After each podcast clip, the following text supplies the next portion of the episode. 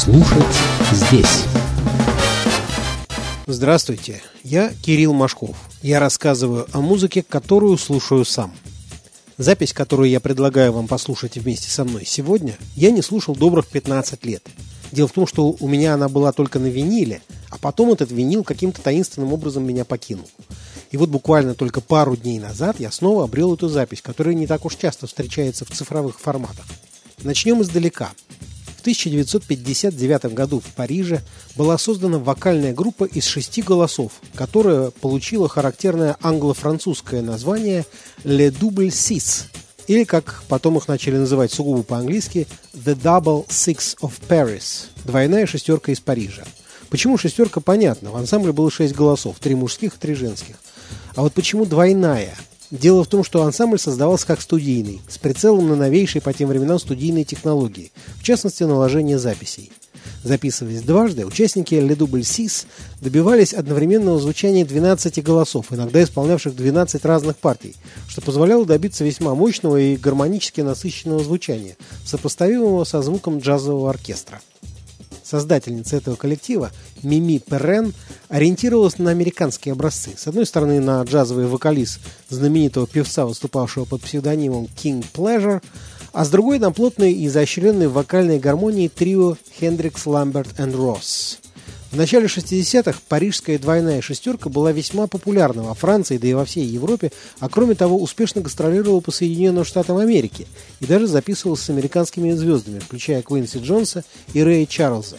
Но с моей точки зрения, одна из самых интересных записей Double Six of Paris была сделана в Париже. Правда, в ней тоже участвовала американская звезда, и какая – Вместе с вокальной шестеркой записался один из величайших трубачей в истории джаза, первопроходец и идеолог бибоповой революции 40-х годов, сам Дизи Гиллеспи.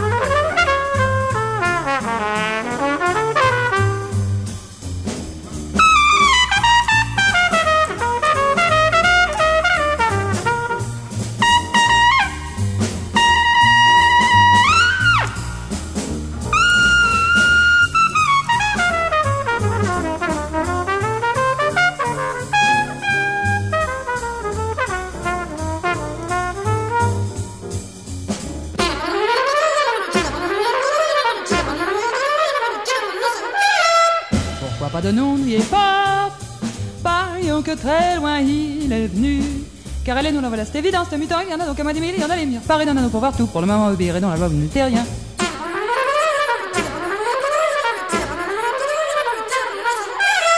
Pardon, dans le temps, tu verras que ce n'est pas paradis, la terre prête, nous le don de voler, et l'on ira par-delà le mur du temps où les suzerains vont tout nous dévoiler vrai.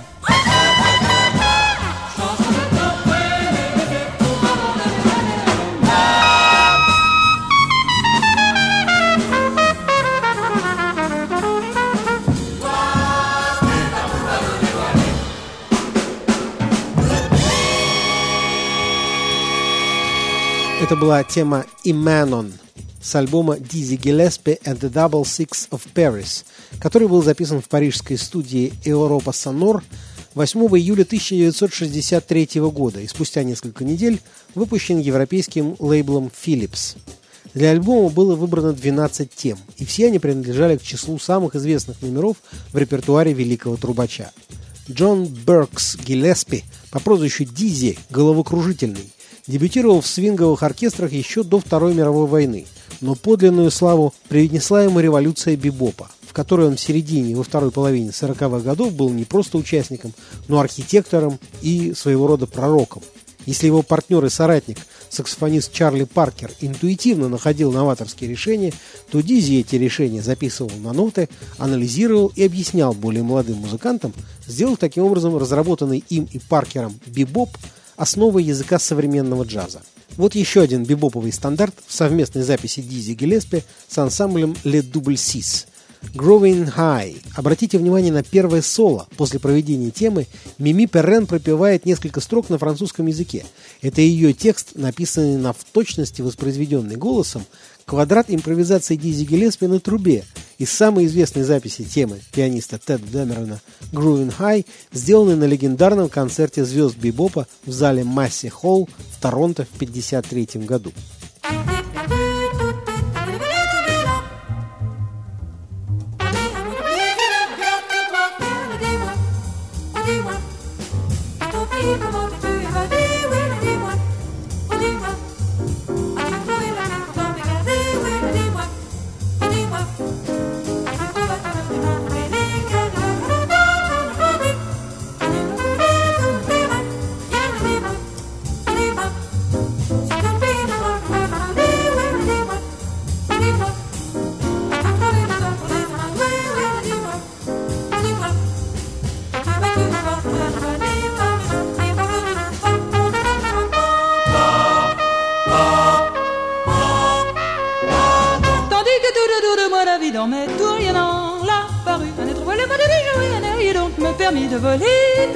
Dans la nuit.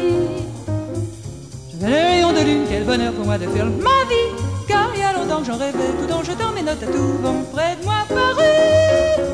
Tout illuminé, la vallée des dieux, comme mes rêves, plus rien ne m'étonne.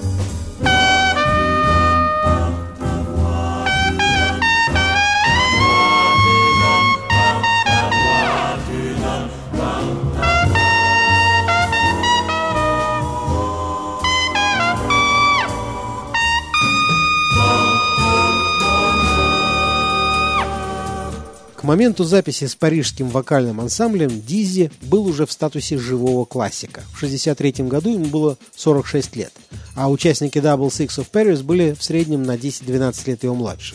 Это была пестрая компания. Главный мужской голос ансамбля, Уорд Свингл, родился в Нью-Орлеане и окончил консерваторию Цинциннати как пианист – После Второй мировой войны он поехал в Париж, продолжать совершенствоваться на фортепиано, но к концу 50-х оказался в вокальном ансамбле Мими Перрен, а когда в конце 63 -го года «Двойная шестерка» распалась, он переехал в Лондон и создал там аналогичную по составу группу Swingle Singers, которой предстояло стать одной из самых известных вокальных джазовых групп в мире и завоевать пять премий Грэмми. Еще один мужской голос, Эдди Льюис, был органистом и пианистом. В частности, после распада Double Six работал пианистом в парижском ансамбле саксофониста Джонни Гриффина. Сопрано Кристиан Легран была дочерью композитора Раймона Леграна и сестрой джазового бенд-лидера и тоже популярного композитора Мишеля Леграна. После распада Le Double Six она продолжала работать в вокальных группах и пела одну из партий в знаменитом киномюзикле «Шербургские зонтики», музыку к которому написал ее брат. Но самая необычная судьба ждала лидера группы – Мими Перен. В конце 60-х она из-за болезни оставила музыку и занялась переводами. Именно в ее переводах выходили на французском языке фантастические бестселлеры Роджера Зелазни, Роберта Шекли, Дина Кунца, а в конце жизни она стала официальным французским переводчиком мастера-детектива Джона Ле Карре. Мими Перен ушла из жизни 1 ноября 2011 года в возрасте 81 года. Завершаем знакомство с этой необычной записью моим, наверное, самым любимым треком с нее. Это знаменитая тема Дизи Гелеспи, в которой он еще в 1954 году манифестировал свою главную идею после бибоповой революции – соединение джаза и латиноамериканской музыки с ее плавными мелодиями и сложными зажигательными полиритмами. Она и называется испанским словосочетанием «с душой» – «con alma».